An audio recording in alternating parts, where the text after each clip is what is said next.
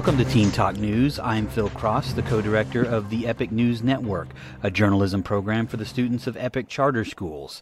I'm joined today by Solomon, Jensen, Max, and Anya.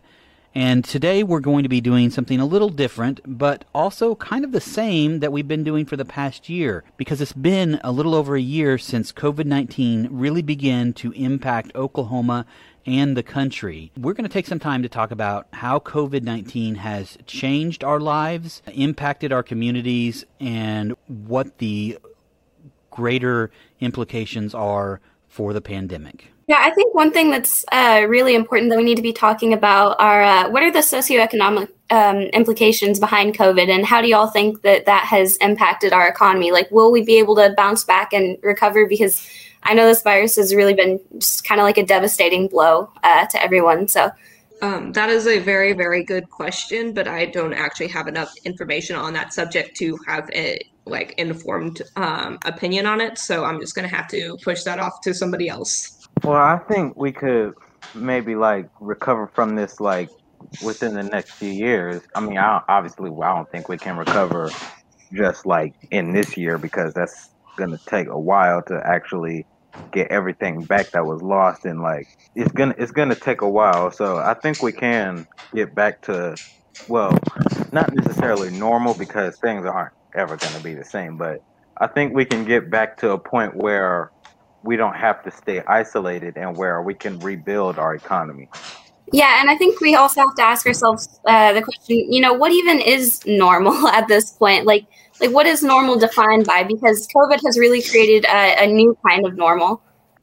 I don't actually know. My family still has money, so there's that. That's definitely a good thing. Yeah, I know a lot of people have lost their jobs, and I know a lot of people personally who have lost their primary sources of income and are having to rely on, state-provided services, EBT, state benefits, and I know that can definitely be disheartening and get some people down. Yeah, I personally did not see that much of a change, probably because whenever COVID first started, I wasn't really working. I did referee soccer on the weekends, so that I didn't do that. But other than that, I didn't have that much of a change in my personal life before COVID and then during it. It hasn't really affected me, because I'm usually used to staying around the house or staying in the house. So it hasn't really affected me very much. I don't know about the rest of my family, but personally, it hasn't affected me. Yeah. And I know our country, during this time has experienced a lot of racial turmoil as well, with the deaths of George Floyd and such like that. Do you think that the quarantine in any way maybe fueled these protests because people are cooped up? Another good thing to point out or to mention is the impact that COVID has had on people, with being socially isolated. And I think we should also talk about how that has affected minority communities, and the loss of jobs and such. Anya, I think you kind of really hit it right on the nail, how everyone is kind of cooped up at home, and then they lost their jobs. So that's probably a lot of negative emotions surrounding that, and being cooped up probably doesn't help that much. So they're just festering. And then I think the death and the unjust death of George Floyd and et cetera, probably just pushed them over the edge and caused the spark that started the riots and protests and such. Well, here's a question for everybody.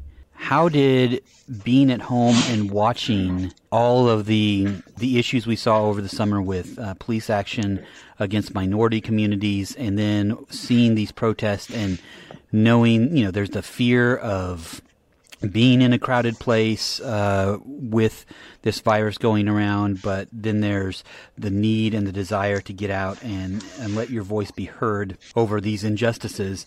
How did you feel watching all of this summer, knowing that you're kind of still isolated yourselves? Even if you've lived in isolation before this, how did you feel watching that and knowing the broader issues surrounding the world at that time? When when the COVID and the protests and all that started, I honestly did not look at the news that often, and I was not in ENN then, so I didn't really have a reason to. And so I did, I remember whenever I actually had TikTok, I remember first hearing about all of that happening through that app. And then I actually started looking into it and trying to find out information. And I remember there was just a big feeling of frustration that I couldn't actually do anything about it, that I was kind of just stuck. Yeah, I think, Jensen, you really did hit the nail on the head. You know, it's honestly heartbreaking knowing that there's things going on that we can't control, that you just have to watch from a TV, like seeing all these riots and seeing the protests and all the like raw visceral emotions of these people. And you know that you can't do anything about it because you're stuck at home because of COVID. So yeah, it's, to sum it up in one word, definitely frustrating. You got that right, Jensen. I agree. Like, it's, you want to change, you want to make change, you want to make things different, you want to see things get better, but you can't actually do anything, or at least you don't feel like you can do anything, because this whole other thing that's going on while it's protests going on. And like, you want to go out and help, but you can't, because there's obviously something else that's a little bit almost just as dangerous out there.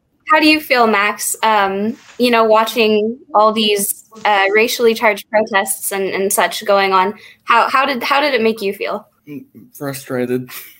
Yeah, I think that's the general emotion surrounding that is frustration, because everybody knows that there needs to be some kind of change taking place, but it's difficult to make change happen in the environment that we're in right now, you know, with the pandemic. And do you guys think that the pandemic has affected minority communities more or less?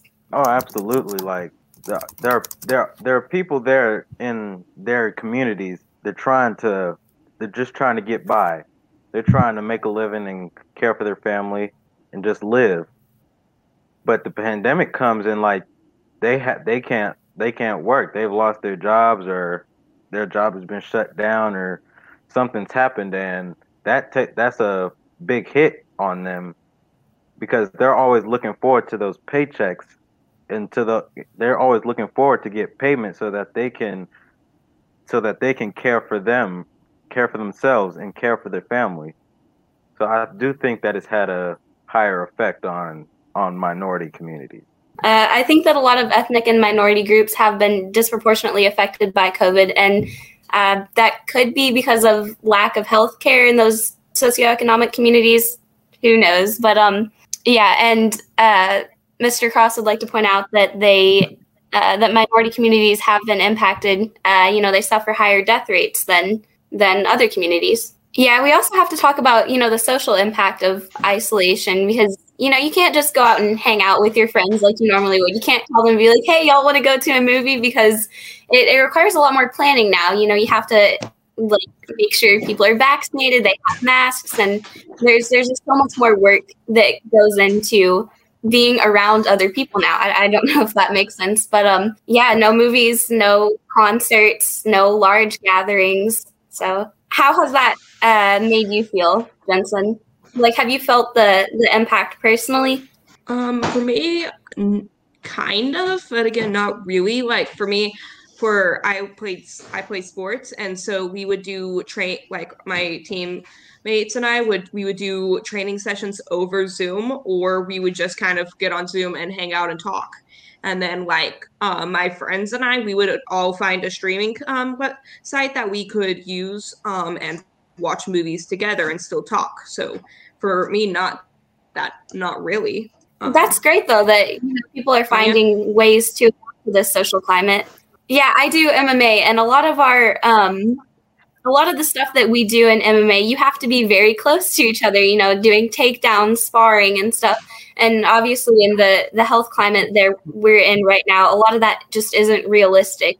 Like, you can't do the things that you normally would. Well, honestly, it hasn't even really affected me at all in any category. Like, I've made friends and haven't really, I mean, nothing's really changed very much for me, honestly. Well, I'm so glad to hear that, Solomon. That really is good. That I obviously miss all my friends, so I can't hang out with them in person. But it's been said basically it's been said that basically if as long as you're fully vaccinated, you can be in a small group without having to social distance or wear masks. Yeah, that's a good point to make, Max, and that's kind of, you know, the return to, and I use this word cautiously, but the return to normal. I actually have another question that kind of branches off of this one, along with the social impact. What about the mental impact? So, like, it's kind of how has mental health been affected during the pandemic with, you know, being stuck inside and not being able to see your friends in person and all of that stuff? That is an excellent question. I was going to bring that up. Yeah, I think it's definitely had an effect on mental health, especially the youth of our generation, because, you know, we're growing and developing and we need to be around other people, and we need to have open lines of communication between people. And it's easier to talk to somebody, you know, face to face rather than like over a computer, over a phone. And yeah, I think a big thing that we definitely need to be addressing is the implications of COVID-19 for mental health and substance use, because I know a lot of people personally who have turned towards substance use to fill what they feel like they're missing in their life because of the lack of, you know, contact with other people. And I think it's really sad to see. I think it's definitely had a big impact on anxiety and depression as well in the teenage community.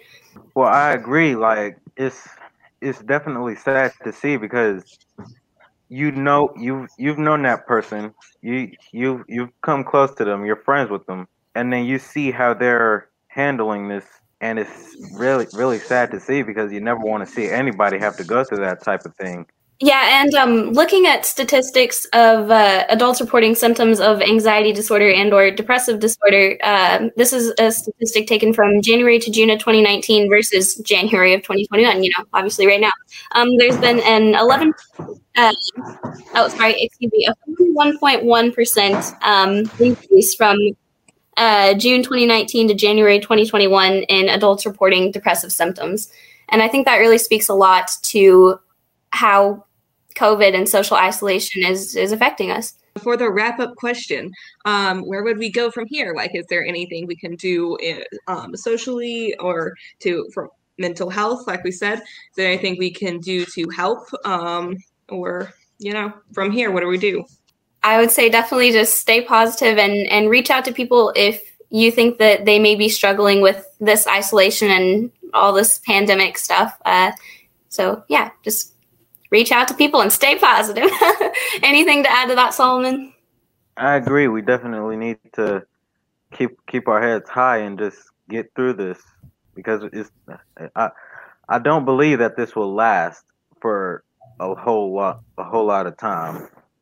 I think it better not be over within the next few years. So there is light at the end of this tunnel that was and is COVID-19. I think that's going to wrap up our time for today. For Solomon, Jensen, Max, and Anya, I'm Phil Cross with the Epic News Network, and this is Teen Talk News. Thanks for listening, and we'll see you next